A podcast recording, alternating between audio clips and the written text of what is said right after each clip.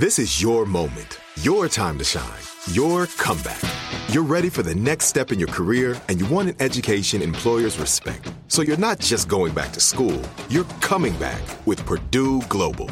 Backed by Purdue University, one of the nation's most respected public universities, Purdue Global is built for people who bring their life experience into the online classroom. Purdue Global, Purdue's online university for working adults. Start your comeback today at purdueglobal.edu. Right here, right now. Find your beautiful new floor at Right Rug Flooring.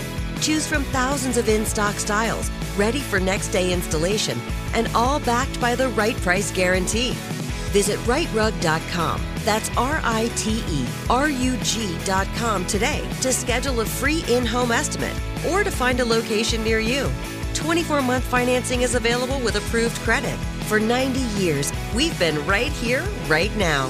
Right Rug Flooring. Whether you're a savvy spender maximizing your savings with cashback rewards, a thrifty rate watcher seeking the lowest interest, or a travel enthusiast looking for extraordinary perks, Kemba Financial Credit Union has a visa to complement your lifestyle and unique needs. Apply today at Kemba.org to unlock a limited time 2% cash back on purchases and pay 0% interest on balance transfers for an entire year with a new visa from Kemba. You deserve a card that works for you. Restrictions apply. Offer ends June 30th, 2024.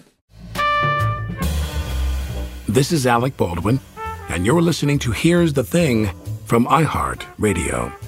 South African filmmaker Richard Stanley is hard to define. Part anthropologist, part journalist, and part Hollywood outsider making boundary pushing films. Stanley grew up in apartheid South Africa, shooting tribal dances and rituals, and later filming in war torn Afghanistan. Choices that have greatly informed his perspective. In the 90s, he wrote and directed the films Hardware and Dust Devil, blending the science fiction and horror genres. His next film was the third adaptation of H.G. Wells' novel The Island of Dr. Moreau, a terrifying morality play on scientific ethics starring Marlon Brando and Val Kilmer. The troubled production went quickly downhill, and Stanley was removed from the project only three days in. The chaos was captured in the documentary Lost Soul The Doomed Journey of Richard Stanley's The Island of Dr. Moreau. Following the fallout, Stanley produced several documentary films and covered events in Rwanda and Uganda. He returned to mainstream movie making with the 2019 film Color Out of Space, an escalating extraterrestrial spiral based on the H.P. Lovecraft short story and starring Nicolas Cage. Richard Stanley is one of the most intelligent and articulate filmmakers I've ever met, and articulate about the actual work itself. So I wanted to know how, with such an interesting background, Stanley first found his way to film. I started messing around with um, Super 8 cameras from um, early childhood. I think it wandered into my life when I was about four years old. Wow. My dad brought home a 16 millimeter print of King Kong and um, kind of fancied himself as a filmmaker. And there was 16 millimeter equipment lying around that I remember playing on as a um, as a toddler. And um, Kong caught my attention very early, and um, I kind of it was a gateway drug to the um, the Ray Harryhausen movies. And by the time I was 10, I was messing around with claymation dinosaurs like a lot of other kids. I'll have you know that I ordered a copy of the film fantasy scrapbook. That's by vital. Completely important. Yeah, I've got Yes, two I ordered a copy from online today, inspired by you. The Ray Harryhausen film fantasy scrapbook was really the first time I saw Ray's artwork, as well as the drawings by Willis O'Brien and Mario Larrinaga and some of the other folk. And it's just such incredible work that even in black and white reproductions, I was, yeah, mesmerized at an early age. I see my own children. So we have quite a few kids running around, and my son, uh, a couple of them uh, have four boys and two girls, and the oldest son, who's about six. When I think about it and I get honest about it, I shouldn't be su- surprised by his fascination with all things horror. he wants to watch Alien and he wants to watch the, the monster come shooting out of John Hurt's thorax in the middle of Alien and he and, and he loves and when I think about when you mentioned Harryhausen in this book, when I was a child, I had a friend, my best friend and his brother, Kevin and Keith Cornelius lived behind me, and they uh, would subscribe to Famous Monsters of Filmland magazine where yeah. Famous Monsters was hugely significant. Yes. Absolutely yes. massive. I, I saw yeah. my first copy when I was four years old. Yeah. Famous Monsters and the other Warren titles, Creepy and Eerie and Vampirella, that came at that same time in the late 60s, early 70s, that just yes. had covers that were so bright and so yes. eye popping that they completely gra- jumped off the stands into your life. In my family, we didn't have the money, we didn't have the resources to buy, but they would buy like the latex, like the rubber claws, the hands of the creature of the Black Lagoon. They'd buy Frankenstein's sutured hands.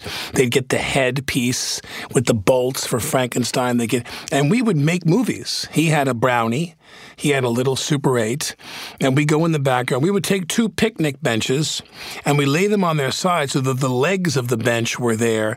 And for a child, you could lay down in between, and, uh, and we'd put some sheets or towels down, and that was the casket of Dracula. We made a casket for Dracula, and we'd see the hand come up and grip the side of the coffin slowly. We'd film. We were obsessed and we were very young. We were six and seven with the macabre and all that other stuff. And I'm wondering, why do you think? I mean, a lot of kids just love that. Is it just the drama? I guess so. And there's also a sense of taboo about it. Um, the harder that people try to censor things or take things away from you, the more it bestows value and the more you feel that you actually need them. I mean, to some extent, horror movies were never any fun anymore after I was old enough to watch them. And about to understand what they were trying to do to you. Yeah. Yeah, and the moment you hit 18, you've got other concerns. There's women in your life, and um, you have yeah. to make money, and life yeah. goes on. But um, and somehow it's not important. But up to that point, they're a, a kind of a, a, forbidden fruit. In a way, they also um, speak some kind of truth that you can't get from the adults or the school teachers. Yeah, I think that my kids if they were like me, it was uh, forbidden, and it was also just the chance to completely occupy someone that was not you. You know, you really could play a character. But to get back to um, your, you go to the South African College of Music, correct? Well, I got I got a job there, um, basically shooting for their archival section when I was um, a teenager which um, got me posted to some of the um, what they used to call the homeland states in apartheid era South Africa. I should make a note that um, growing up in um, apartheid era South Africa, which was essentially a police state, the horror movies and the genre movies, and particularly the horror comics of that period of the 1970s, were really the place that I acquired my social conscience from it definitely didn't come from my school teachers or from the government or from my parents, um, God bless their souls. All of that was coming from the comic book writers in um, California and places who were doing a lot of LSD at that point in time and who were writing, su- yeah, super challenging material, uh, very politicized at that point in time. And all of it came through, um, through the genre. So I was super glad for that.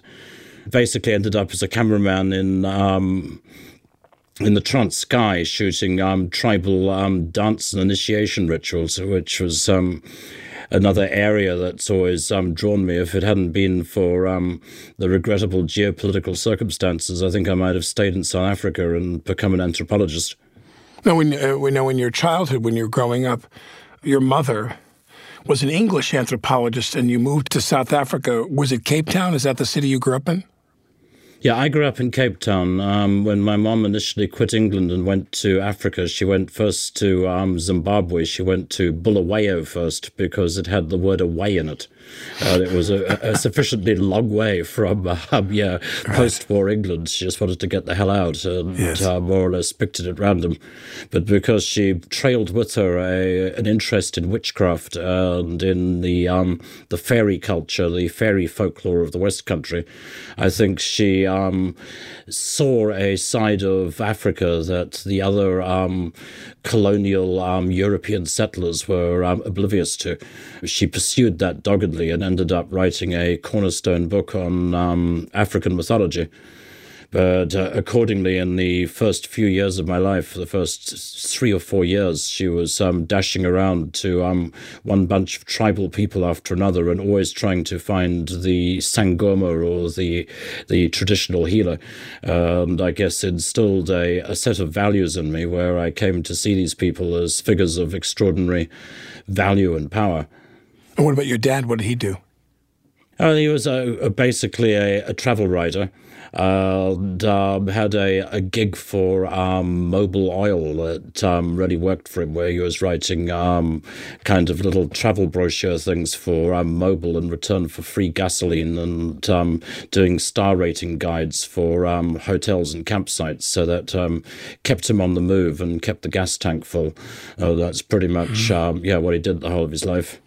Now, um, when you go and shoot the tribal dances and initiation rituals, rituals, did you accompany your mother? Were you working with your mother then? No, I was out on my own by the time I actually got to um, start shooting material in the um, in the Transkei and the other homeland places. This was when I was in my early teens my mum's um, interest in um, tribal witchcraft and tribal magic, um, I guess, um, influenced me hugely, mostly because it was something that none of the other kids had any real interest in. And when I went, to, when I was old enough to go to school and mix with, um, yeah, other um, European kids, I was shocked to find that they didn't believe in any of the stuff or had only the, yeah, the most horrifying kind of prejudiced notions about it.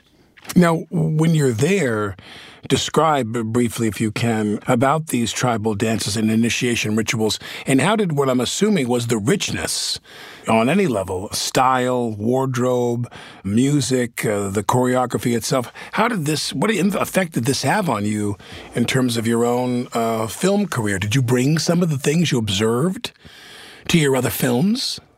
Oh, most certainly, and in a way, it actually pushed me into filmmaking. At the at the top, I wasn't sure I wanted to be a filmmaker, but um, the more time I hung out in the on the wrong side of the tracks in South Africa with long hair and a camera, the more trouble I got into with the um, authorities, and the the, the the more I was construed as um, basically having a political context because um, that's the only way they saw things back there, and that um, eventually led to me um, basically fleeing the country.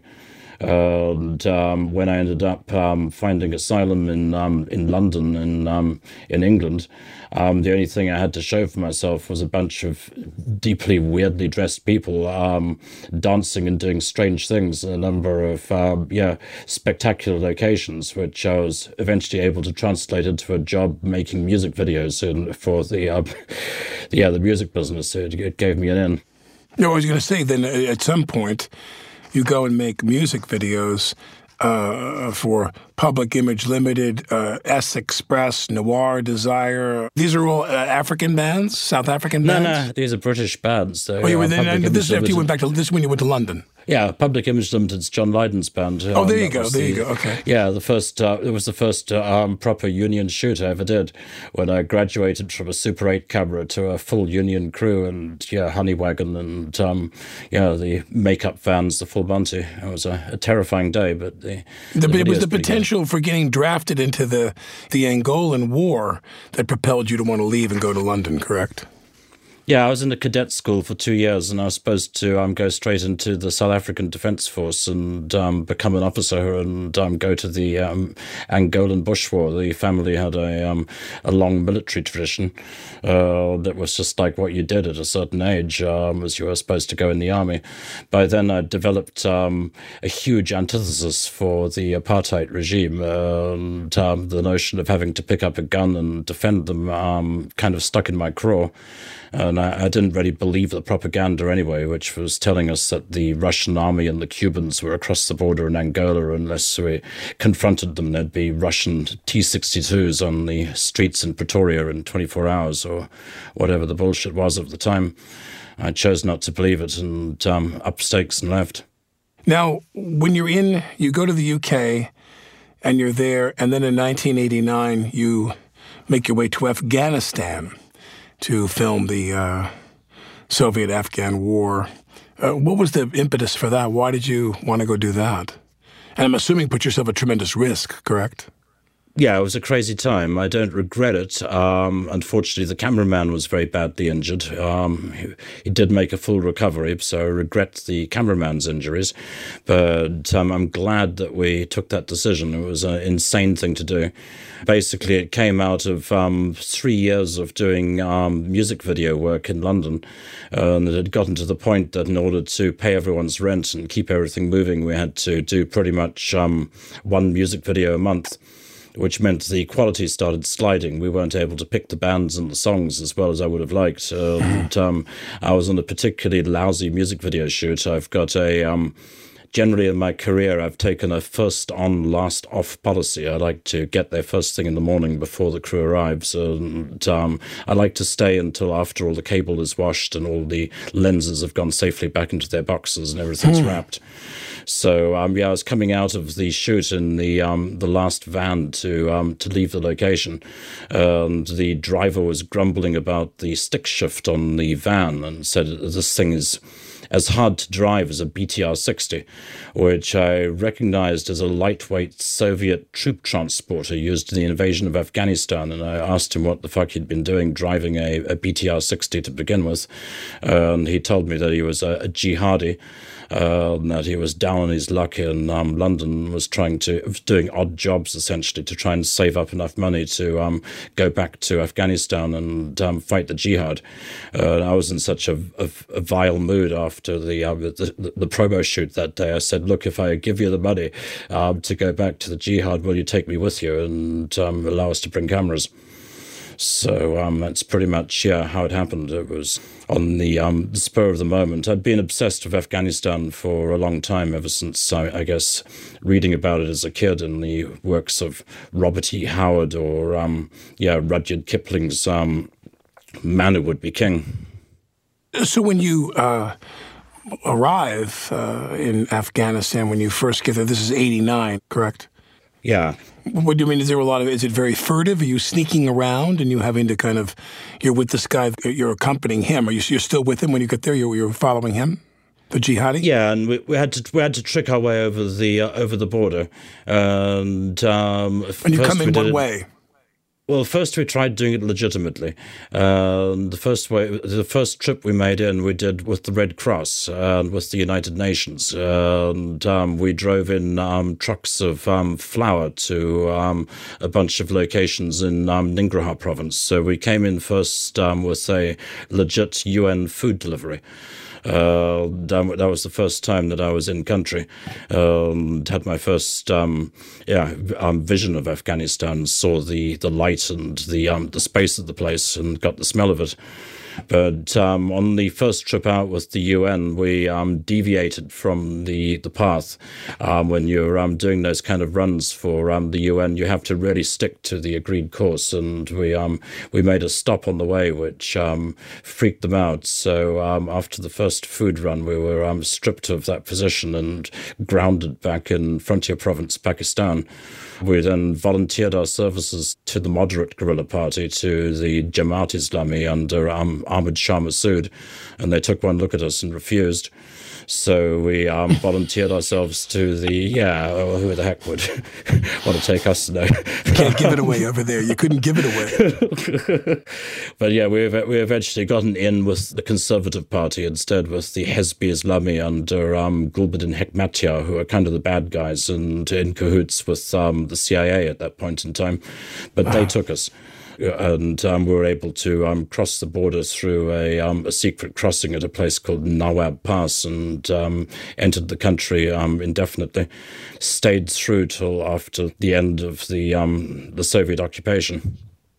Now, the um, give me the timeline. How long do you last in that area before you decide to go home? And wh- where is the home you go to? Do you go back to London? Yeah, we got zapped after about three months. Um, zapped the, meaning you got shot. Yeah, meaning we got blown up by some kind of missile that hit us on the second day of the um, siege of Jalalabad. Uh, I don't really know what it was, but what year um, was that? Um, this was um, 1989. So it was, so it was early in the going. You hadn't been there for very long. Yeah, no, it, it was about. Um, the um, Russians left on Valentine's Day on February 14th. This would have been about three months after. It was the onset of the Civil War. Mm-hmm. Essentially, there was um, it was um, you know, um, our side, the Western-backed, um, Saudi-backed Mujahideen versus the remaining socialist-backed Afghans who were um, cornered inside of um, the city of Jalalabad and under massive siege, but they'd also been heavily armed by the retreating Soviet forces. So there was a, a full-on confrontation. Um, unfortunately, our side were were um, I found out later also not taking prisoners and doing terrible things to some of the folk they were capturing. So um, no one was surrendering. So, and when folk know that they're fighting to their deaths, um, they, they, they put everything they've got into it. So it was a terrible scene, and mm. I hmm. think approximately a thousand people a day were getting killed in the in the first week of the civil war. Yeah, it became uh, thereafterwards devolved into a civil war, which was basically between it was a struggle between the different Afghan warlords to try to take power over the country once the um, once the Soviet army had retreated and eventually the, the sheer chaos of that, which I think finally resulted in a, a tank battle in the streets of Kabul, um, led to the Taliban stepping in and saying, okay, um, this has got to end. Um, now we need um, Sharia, we need strict religious government, and we need to, to, to clean this mess up. The, the civil war kind of created the conditions that enabled the Taliban to rise. So you were there for how long total? Um, I was probably in country um, not much more than four months in toto, mm. uh, and I was probably. And then where did you go? Um, I was probably uh, stuck in Pakistan for about eight months um, oh, wow. in between, uh, right. uh, waiting, trying to get in. There were two different trips in. We spent most of our time trapped in frontier province on the wrong side of the border after falling out of Afghanistan, it was a I didn't mean to actually leave when I did, but the cameraman was severely injured and had to had to be taken to surgery, and um, then um, because of a series of insane events, I'd lost my ID. I'd lost my backpack and passport and had no way of proving who I was. Aye. So, yeah, I ended up in a jail cell in Pakistan um, was sprung by the British Embassy in Islamabad, who um, gave me a, a, fresh set of travel documents and um, got me back to London via Abu Dhabi, then Istanbul, and then finally Heathrow. Writer director Richard Stanley. If you enjoy conversations with genre bending filmmakers, listen to my episode with William Friedkin, director of The Exorcist. The films that I've made, I'm more interested in spontaneity than anything else. So I don't rehearse. I would talk to the actors and find the things that move them, either that cause them to laugh or cry or be frightened. And I would use those things from time to time in the making of the film to suggest, whenever it was necessary, some emotion. But I would never tell an actor really how to do it. Hear the rest of my conversation with William Friedkin in our archives at here'sthething.org.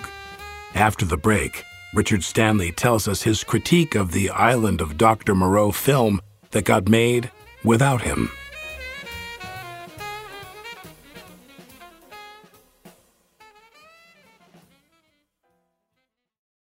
Become a part of the fast growing health and wellness industry with an education from Trinity School of Natural Health.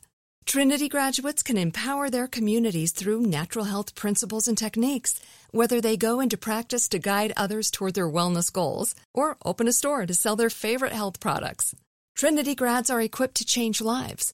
With 19 online programs and flexibility to fit your busy schedule, including the popular Certified Natural Health Professional you can get the training that helps you turn your passion into a career. And here's the best part you can earn the certification in less than a year. From herbology to naturopathy and health coaching, Trinity allows you to make a meaningful difference by helping others live healthier, happier lives. Don't wait any longer to pursue your passion for natural health. Enroll today at trinityschool.org. That's trinityschool.org. Okay, I love Walker Hayes. He's amazing. He's so fun, such a great entertainer. And that's why I'm so excited that JCPenney and country music singer songwriter Walker Hayes are partnering together on a new limited time men's collection for the everyday guy. The Walker Hayes for JCPenney collection is an upbeat playlist of instant classics with laid back appeal and down home vibes. As a dad of seven kids, he knows exactly what fathers want and need when it comes to their style. This collection reflects his casually cool styles with outdoor inspired details and versatile colors. Perfect for the guy living the t shirt life or someone wanting some fresh options that feel just as good. It's easy to wear, affordable styles that celebrate the ultimate family man, along with the quality, durability, and sensibility dads appreciate. Available online Saturday, May 4th at jcp.com and in store Thursday, May 16th, just in time for Father's Day. Limited time only. JCPenney, make it count. Snag a job is where America goes to hire, with the deepest talent pool in hourly hiring. With access to over 6 million active hourly workers, Snag a job is the all in one solution for hiring high quality employees who can cover all your needs. On demand, temp to hire, part time or full time. You name the position warehouse worker, retail associate, grocery store clerk, fitness trainer, baker, stylist, bellhop, podcast producer. Yeah, Snag a job's got a worker for that. With our easy to use platform, you're able to seamlessly post and fill available positions quickly with a dedicated customer support team to provide all the help you need along the way. Kind of nice knowing you have a talent pool like that in your own backyard, right? Snagajob is the partner you need to keep your business running smoothly. So visit snagajob.com or text snag to 242424 to talk to an expert. Snagajob.com, where America goes to hire. I'm Alec Baldwin, and you're listening to Here's the Thing. Writer director Richard Stanley had written a low budget horror screenplay when he received a call from a high powered Hollywood producer. While I was away in, a, in, an insane series of events, the screenplay for Hardware, which I'd written a while before and been pushing around, had gotten passed from hand to hand to hand and had somehow come into the hands of Harvey Weinstein. Uh, yeah, uh, Harvey wanted to make hardware which um, I first found out about while I was still in Frontier Province. A very um, uh, angry man um, managed to get through to me on the switchboard at the Saudi Red Crescent Hospital in um, in um, Frontier Province, who was a producer named Trix Worrell. And Trix was freaked out because he'd been through sheer hell to actually reach me on the telephone. So every third word was an F word. You don't know how fucking hard we've been looking for you, mate, etc., etc., making this fucking movie. And I was trying to explain that um, hardware was getting set up at Miramax. And I remember because the day had been long and um, the hospital was full of um, people who'd lost their eyesight or children with burns or missing limbs, that um, hearing this guy swearing down the phone at me was seemed somehow offensive. And um, my, my reaction was simply to hang up on him. And then I tried to ignore it for a while. Now I'm looking, I'm looking at the one-liner here on hardware. You shoot this movie. It's released in 1990.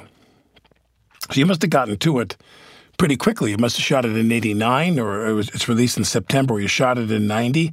Dylan McDermott is your lead? That's right. And what was when when so so Harvey Weinstein, I would presume, and tell me if I'm wrong, he's putting everything together. He's passing the script on to the cast.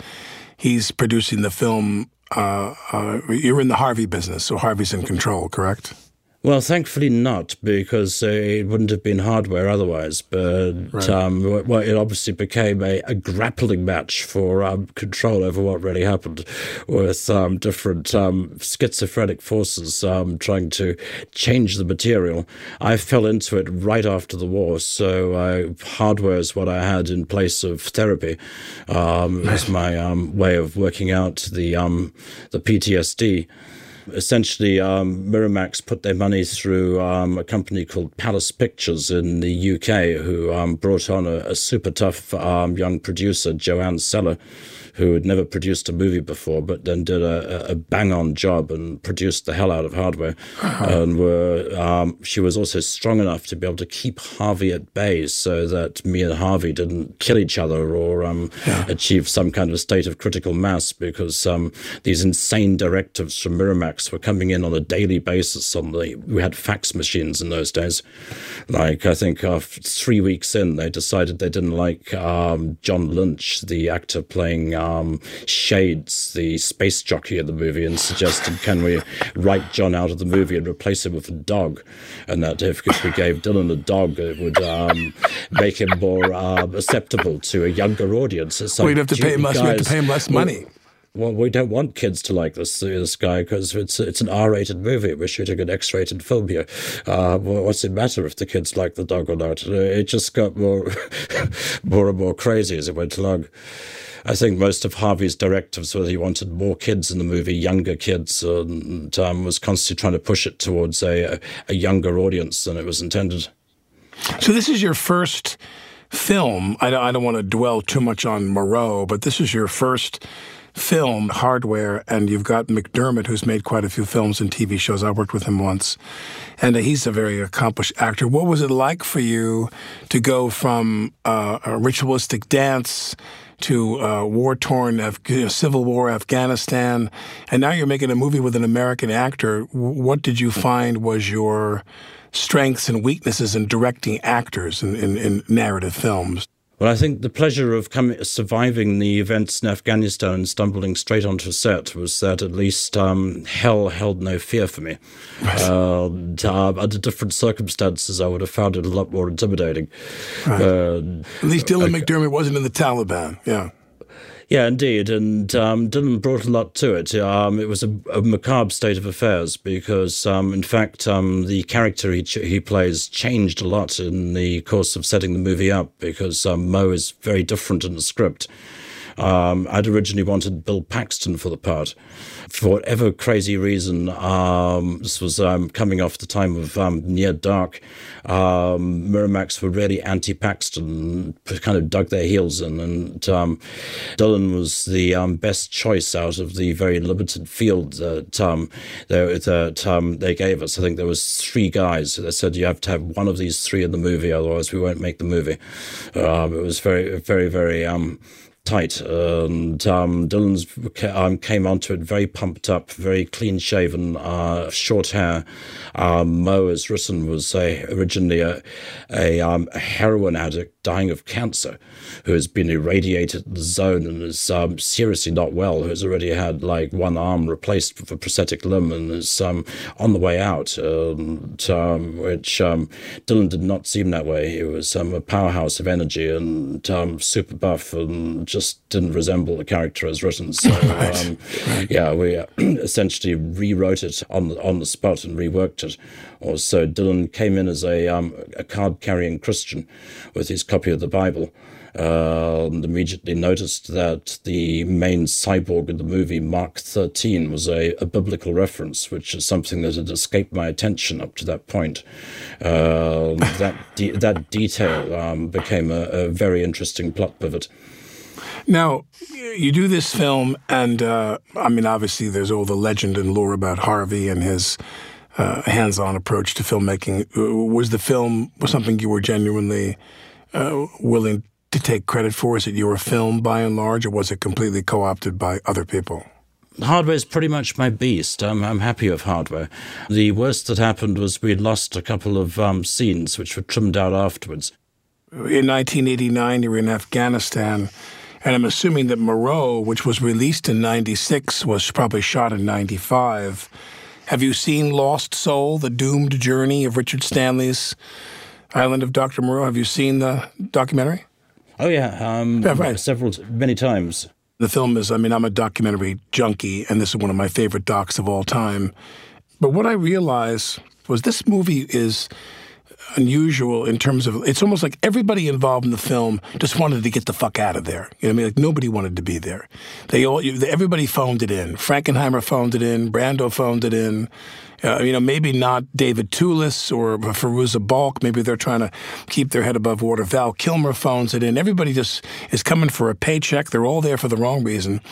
And and the film shows. The film looks like there's so many missing scenes the film looks like they just slapped this thing together like let's just get this over with. Whatever we got, we got shut down. Stop spending money. Initially, your work on the film before you're gone uh, involves, you know, a lot of your greatest work. I mean, the art conceptions and all the art design and things like that for what you wanted in the film. You were hired to do the film, and who hired? Who was producing? Pressman. Yeah, it was um, Big Ed, Ed Pressman. Um, it's my fault. I mean, I, I developed Island of Dr. Moreau for um, years and years and years. And um, at um, the point of the thing got going, um, I made another movie between um, Hardware and Moreau. I made a movie called Dust Devil in um, in Namibia. Uh, by the tail end of Dust Devil, which I, I was convinced Dust Devil was the worst fucking thing that could ever happen to anyone. It was really a thousand miles of rough road and a, a nightmare experience beyond hell. Uh, but by the end of Dust Devil, I was about um, yeah forty grand in debt and um, basically um, on my ass in London and needed to sell a property fast in order to um, basically um, pay off Dust Devil. and um, that somehow that became Island of Doctor Moreau. I was in no position to hold on to Moreau. I mean, um, Coppola could make um, Apocalypse Now, and because he was coming off the back of um, Godfather, mm-hmm. I was coming off. I was coming off the back of Dust, Dust Devil. Devil. Yeah. I understand. I understand. Dust, Dust Devil wasn't the ultimate calling card, was it? Um, no, it didn't give me any power or leverage over the over the majors at that point in time. But what's the genesis meaning? Did you write the screenplay? Um, yeah, I wrote the screenplay. Right. So, you, so how did somebody get the screenplay and say, "I'm going to make this movie"? Uh, forget about Dust Devil. This guy that made Dust Devil, you know, Pressman's talking to his investors or his backers. Everybody, let's just put Dust Devil out of your mind. And this guy and this script, they've got it. Meaning, how did Ed find you, or you pitched him? Yeah, how it actually happened was Ed found me. Um, Ed Ed found me and said, "I want you to direct Judge Dredd with Sly Stallone." Mm-hmm. Uh, I, I was hugely down on my luck and in, in trouble, and um, really needed a break. Um, I said, "Sure, but he has to keep his helmet on." Uh, we need to do Dredd like he is in the fucking comic book. And uh, this was a sticking point. And, yeah, not I a Stallone movie. Yeah, that's right. Uh, it, it's uh, Dredd had to keep the helmet on, and um, because um, Hardware owed an unacknowledged debt to 2000 AD and to Judge Dredd, I felt I couldn't stab the Dredd franchise in the back twice. I had mm. to be. Hmm. I had to stand by Dredd, so I had to turn down the project. Um, but I didn't. I didn't want to let the opportunity go. So in the middle of it, I said, "Well, why don't we do Island of Doctor Moreau instead?" So, in that sense, were you similar to Brando and Frankenheimer and other people who they were you were there for a paycheck? You just wanted to do a job and get a check and do your best work and get the hell out of there. No, I always wanted to do Island of Dr. Moreau. You did. This was a years. passion yeah, of yours. Um, Island of Dr. Moreau was a personal obsession that probably came into my life when I was when I was a kid. And as I mentioned to my producers here, Island of Dr. Moreau is to horror films what uh, A Star is Born is to melodrama. You know what I mean? There's been three incarnations Island of the Lost Souls with. Uh, Charles Laughton, one of my favorites. Moreau with uh, Burt Lancaster. Burt Lancaster. Yeah, Lancaster. And then your version, which, uh, and, and you've been dreaming about this for quite a while. Yeah, I mean, I saw the Burt Lancaster version in the cinemas as a kid, and um, as a fan of the Wells novel, I came out so enraged. It was probably the first time that I, I felt I wanted my money back after seeing a film, and I think that planted the seed in my head that I, I could do a better job. And um, from that point in time, I kept thinking about how to improve the mousetrap and um, what a, a, better Dr. Moreau would look like. Because, I mean, there's all kinds of problems with the material. Um, for whatever reason, they insist on always playing the beast people as monsters. But mm-hmm. the potential inherent within um, giving animals vo- larynxes and vocal cords and what the hell would the animals say and do is so huge. And it's such tasty material that um, I really mm. don't feel that um, the material has been well understood or mm-hmm. um, has yet found its cinematic potential. Uh, perhaps now that um, VFX and mocap work has moved on to the point that, that it's reached, a better, more complex adaptation of mm-hmm. Wells's book might finally reach the screen. How deep into the pre-production process did you go before you were separated from the material, shall we say? How long, how far into it were you? I went all the way through. I went through the whole of prep, uh, cast the film, and we started shooting. Now, who I did you cast? Um, well, the, uh, the, Brando was the first to come aboard. The moment we had Brando, we figured he was um, basically an actor magnet. That even if, if sure. the script, yeah, which is so, usually uh, true, yeah, usually, t- yeah. yeah. So I immediately went after um, Bruce Willis um, for the um, the male lead, and for a while Bruce was in. And at the point when we had um, Bruce and Brando for Mr. Montgomery, the the third lead, I went after James Woods. Um, so there was a, there was a point in time uh, when um, quite a cast way. Um, and then this enabled us to put together a formidable cast of Beast People with Ron Perlman as the Sayer of the Law, um, Fairuza Balk as um, Aisha, the Cat Lady, um, Temuera Morrison as um, as Azello, the the chief dog, the um, the Bill Hootkins as the the grizzly bear guy.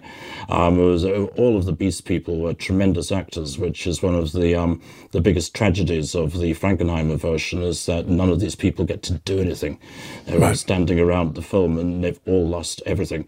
Like right. every one of them's lost their scenes, lost their material, and there's just a, a, huge number of geniuses on that set who are, are not getting the chance to express themselves.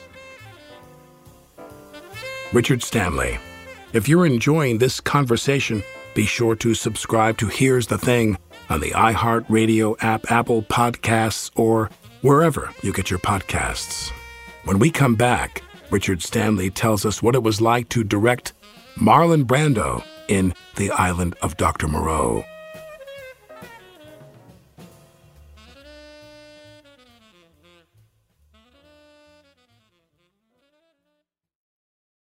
Become a part of the fast growing health and wellness industry with an education from Trinity School of Natural Health. Trinity graduates can empower their communities through natural health principles and techniques, whether they go into practice to guide others toward their wellness goals or open a store to sell their favorite health products. Trinity grads are equipped to change lives. With 19 online programs and flexibility to fit your busy schedule, including the popular Certified Natural Health Professional, you can get the training that helps you turn your passion into a career and here's the best part you can earn the certification in less than a year. From herbology to naturopathy and health coaching, Trinity allows you to make a meaningful difference by helping others live healthier, happier lives. Don't wait any longer to pursue your passion for natural health. Enroll today at trinityschool.org. That's trinityschool.org. Okay. I love Walker Hayes. He's amazing. He's so fun, such a great entertainer. And that's why I'm so excited that JCPenney and country music singer songwriter Walker Hayes are partnering together on a new limited time men's collection for the everyday guy. The Walker Hayes for JCPenney collection is an upbeat playlist of instant classics with laid back appeal and down home vibes. As a dad of seven kids, he knows exactly what fathers want and need when it comes to their style. This collection reflects his casually cool styles with outdoor inspired details and versatile colors. Perfect for the guy living the t shirt life or someone wanting some fresh options that feel just as good. It's easy to wear, affordable styles that celebrate the ultimate family man, along with the quality, durability, and sensibility dads appreciate. Available online Saturday, May 4th at jcp.com and in store Thursday, May 16th, just in time for Father's Day. Limited time only. JCPenney, make it count. Snagajob is where America goes to hire, with the deepest talent pool in hourly hiring. With access to over 6 million active hourly workers, Snagajob is the all-in-one solution for hiring high-quality employees who can cover all your needs. On demand, temp to hire, part-time or full-time. You name the position. Warehouse worker, retail associate, grocery store clerk, fitness trainer, baker, stylist, bellhop, podcast producer?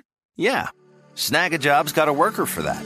With our easy to use platform, you're able to seamlessly post and fill available positions quickly with a dedicated customer support team to provide all the help you need along the way.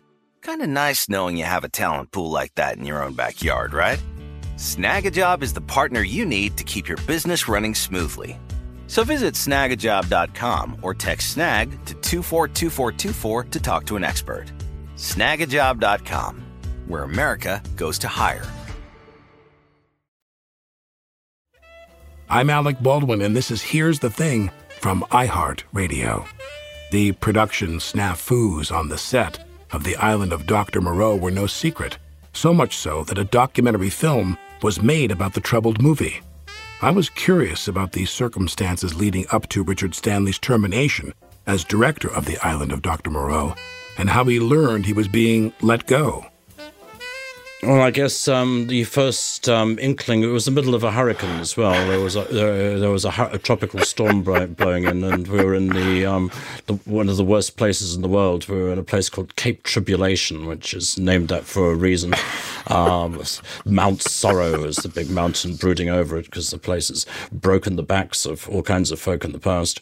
Um, and yeah, the production vehicle stopped responding to my orders, so I couldn't um, basically get an Uber. Um, um, yeah, that, that, that was um, yeah the, the the thin end of the wedge. Um, then um, yeah, we'd sensed it coming for a few days, particularly with the hurricane, because we'd been um, desperately trying to shoot, but it had really reached a point where it was like horizontal rain. We were unable to go and get a shot off. The set had washed away. How much had you um, shot before they fired you? Um, we shot for about two days.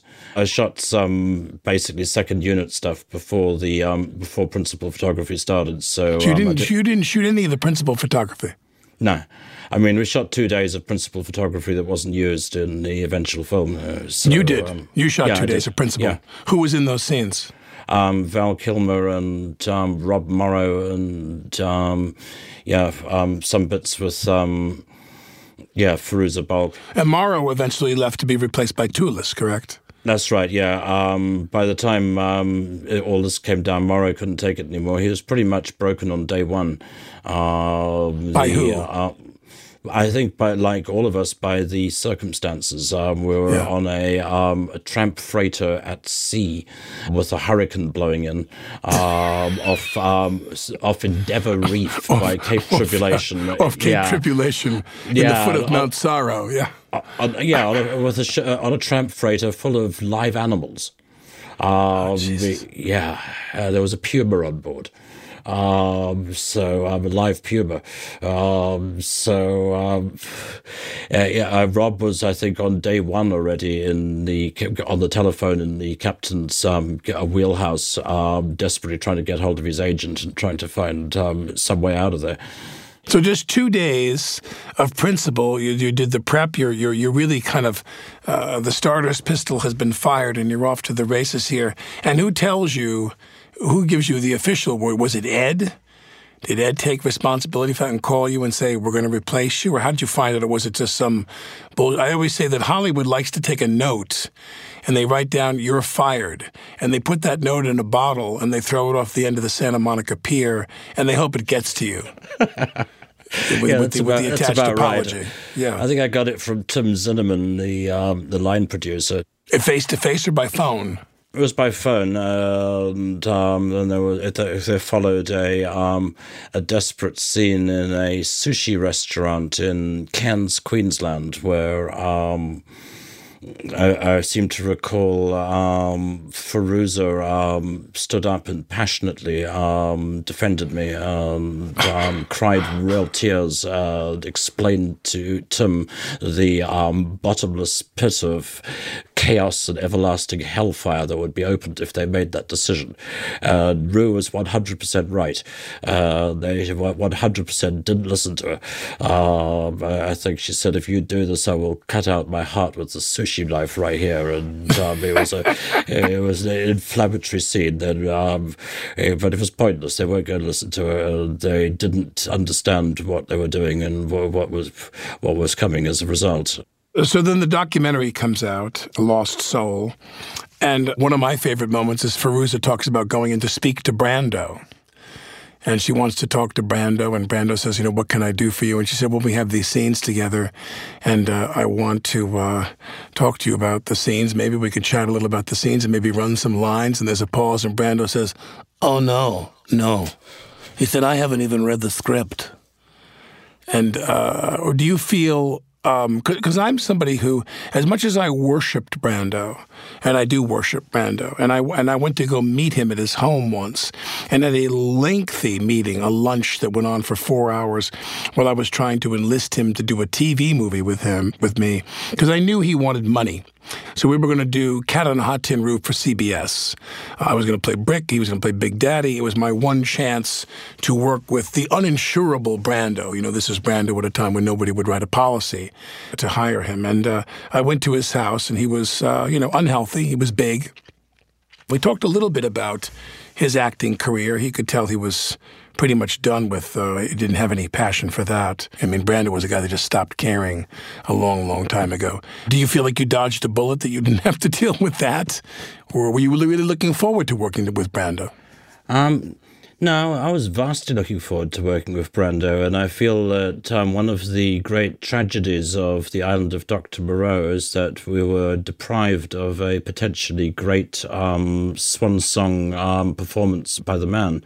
Um, I'm super sorry that I never had the chance to um, try and direct him.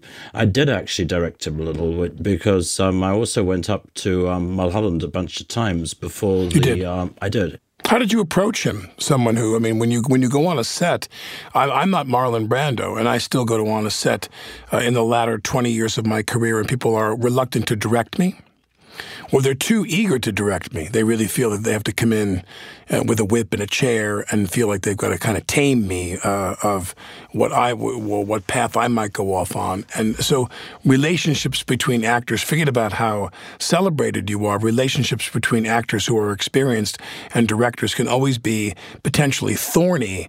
Uh, how did you approach him when you talked to him? Well, I guess um, we came into Moreau through the character of Kurtz because um, Brando was still um, really um, hung up on Kurtz from Apocalypse Now and kept mm-hmm. Um, trying to um, turn Moreau into Kurtz suggesting initially that he should be wearing black, just be a face hanging in the shadows and disappear into darkness, which he'd done before on Apocalypse Now and mm. had um, no intention going down that route. So instead, I seem to recall we entered into a very lengthy um, roundabout discussion about the horror of whiteness and the particular horror of the sh- of the shade of white going through Melville and Moby Dick and mm-hmm. um, Edgar Allan Poe and um, um, the whole um, underpinnings of what's um, Poe? What's Poe's character. dissertation on whiteness? Well, it's just the, the number of um, shock horror moments in Poe's stories which come down to being white, like Madeline Usher in her white dress outside the door when um, Roderick in House of the Usher uh, opens it, or um, the death of the characters in, say, Manuscript Found in the Bottle, or um, Arthur Gordon Pym surrounded by ice. The inhabitants of the the Black Island of Tsalal and Arthur Gordon Pym, who have a, a horror of whiteness. The mm-hmm. uh, a, a, bunch of different. Um, yeah, Tekeli-li is what the seagulls scream in Arthur Gordon Pym. Tekeli-li, which is um, apparently the word for white in um, the Poe story. But even the seagulls scream and scream at the explorers. So this horror of whiteness theme, and yeah, like I say, coming through Melville as well, um, was something was I think the way I led it with um, Brando, and that's actually why he's wearing that white gauze and the white zinc cream in the movie. It went to the yeah. opposite of the black. Um, yes. We've got to get away from Kurtz and go the other way. Um, yes. The white zinc cream was because of the. It's meant to be in the near future. It's meant to be in the original draft. The goddamn thing is after a limited nuclear exchange. Um, right. He's legitimately worried about skin cancer and yes. the lack of the ozone layer, which, but this reasoning is taken away in the Frankenheimer movies, so we never get an explanation as to why Moreau is wearing this white zinc cream and these white veils when he's he's going outside. Yes. But there there is a legitimate reason for it. It's not just because he's screwing around. And um, if the, um, there'd been something resembling a script, and if it hadn't been um, a complete abattoir on the actual set, and um, Brando was also coming off the recent death of his daughter, Cheyenne. Yes, yes. And was in um, terrible emotional shape. Um, yes. And yeah, wasn't given a lot of help in um, in Australia. I don't think he got a lot of moral support out there. I think by the time he, he reached the place and found that um, the island was a, a total shambles, that um, the script had imploded, um, yeah. He, yeah, he stopped caring. But there's there's the ghost of a performance in there. Yeah, well, you you see that in the biography. The uh, that wonderful doc, Listen to Me, Marlon, where once the daughter killed herself. It was just a kind of much of the life went out of him. Um, so you take off several years before you're back on a set with Nick Cage and you're into the Lovecraftian vein there. I love rather Lovecraft as well. Uh, how did that come together? How did you put that film together after so many years of taking off? Series of events. I've always been a lifelong Lovecraft fan been huge in him since I was a kid. Um, really feel that the man's time has come. That um, for whatever reason, a lot of the concepts in the Lovecraft stories are landing extremely well now in the um, in the 21st century, and there's um, probably some kind of um, crazy reason for that. So it's been something of a crusade. It was uh, it was largely the um, commitment of Nick Cage that enabled um, Color Out of Space to um, to get made. Now, Color Out of Space is a script you wrote. Yeah, I adapted Color Out of Space from the um, the classic H.P. Um, Lovecraft story myself yes. and my co-writer. How'd you connect with Nick? Uh, yeah, I was put in touch with um, Nick in a, a, roundabout way. It was actually, I think, the producer Josh Waller who managed to get a copy of the script into into Nick's hands. Uh, then he read the thing, and it turned out he too was a Lovecraft fan, uh, right. um, connected with the material, and wanted to be um, Nathan Gardner. Uh, that um, then enabled us to get the beast rolling. We only had Nick for um, four weeks and um, we're basically able to put together a, a two month shoot in um, Portugal, which um, got the thing done. What's next? What do you gonna do next? Well, um, I want to make another Lovecraft movie. And um, I've got a script, and I think it's um, the best goddamn thing I've ever written. I think my entire life has been leading up to it. it's a movie called Dunwich. Uh, it's oh, like Dunwich Horror way, and it's going to take. We need to go back on campus, and we need to go back to Miskatonic University now in the present day. Uh, um, confront the things that are in that story. And yeah, what I wanted to ask you is, would you consider making a Lovecraft movie? Yes. This is ending on the most. This is ending on a note I only dreamed of. I mean, it's very hard for me to pitch myself, and here yeah. I am with you. I am a great admirer of yours. I think you are. I mean, this is an overworked word, but you are a visionary. You are a visionary filmmaker. I will come and just play the butler. I don't care. I'll ring the dinner bell and say, you know, uh, dessert is served, my lord. I don't care. I'd like you to read for Professor Armitage, who is the the lead, and he's also essentially the script's version of Richard Dawkins. I'm very interested in Dawkins' series about religious memes, and consider that um, the Cthulhu mythos is a perfect illustration of his theories. I think you are an amazing filmmaker, and I, I really want to uh, explore this with you because I would love to work with you. I would love to work with you. And I would love to work with you, sir. I think you're a super fine actor, and it's an absolute honor and a privilege. Director Richard Stanley. You can learn more about his work at the officialrichardstanley.com. This episode was recorded at CDM Studios in New York City. We're produced by Kathleen Russo, Zach MacNees, and Maureen Hoban. Our engineer is Frank Imperial. Our social media manager is Danielle Gingrich. I'm Alec Baldwin. Here's the Thing is brought to you by iHeart Radio.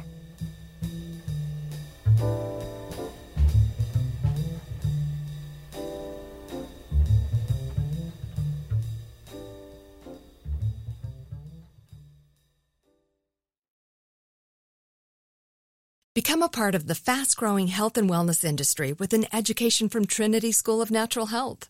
Trinity graduates can empower their communities through natural health principles and techniques, whether they go into practice to guide others toward their wellness goals or open a store to sell their favorite health products. Trinity grads are equipped to change lives. With 19 online programs and flexibility to fit your busy schedule, including the popular Certified Natural Health Professional you can get the training that helps you turn your passion into a career. And here's the best part you can earn the certification in less than a year. From herbology to naturopathy and health coaching, Trinity allows you to make a meaningful difference by helping others live healthier, happier lives. Don't wait any longer to pursue your passion for natural health. Enroll today at trinityschool.org. That's trinityschool.org. Right here, right now. Find your beautiful new floor at Rite Rug Flooring. Choose from thousands of in stock styles, ready for next day installation, and all backed by the right price guarantee. Visit riterug.com. That's R I T E R U G.com today to schedule a free in home estimate or to find a location near you. 24 month financing is available with approved credit. For 90 years, we've been right here, right now. Rite Rug Flooring. Whether you're a savvy spender maximizing your savings with cashback rewards, a thrifty rate watcher seeking the lowest interest, or a travel enthusiast looking for extraordinary perks, Kemba Financial Credit Union has a visa to complement your lifestyle and unique needs. Apply today at Kemba.org to unlock a limited time 2% cash back on purchases and pay 0% interest on balance transfers for an entire year with a new visa from Kemba. You deserve a card that works for you. Restrictions apply. Offer ends June 30th, 2024.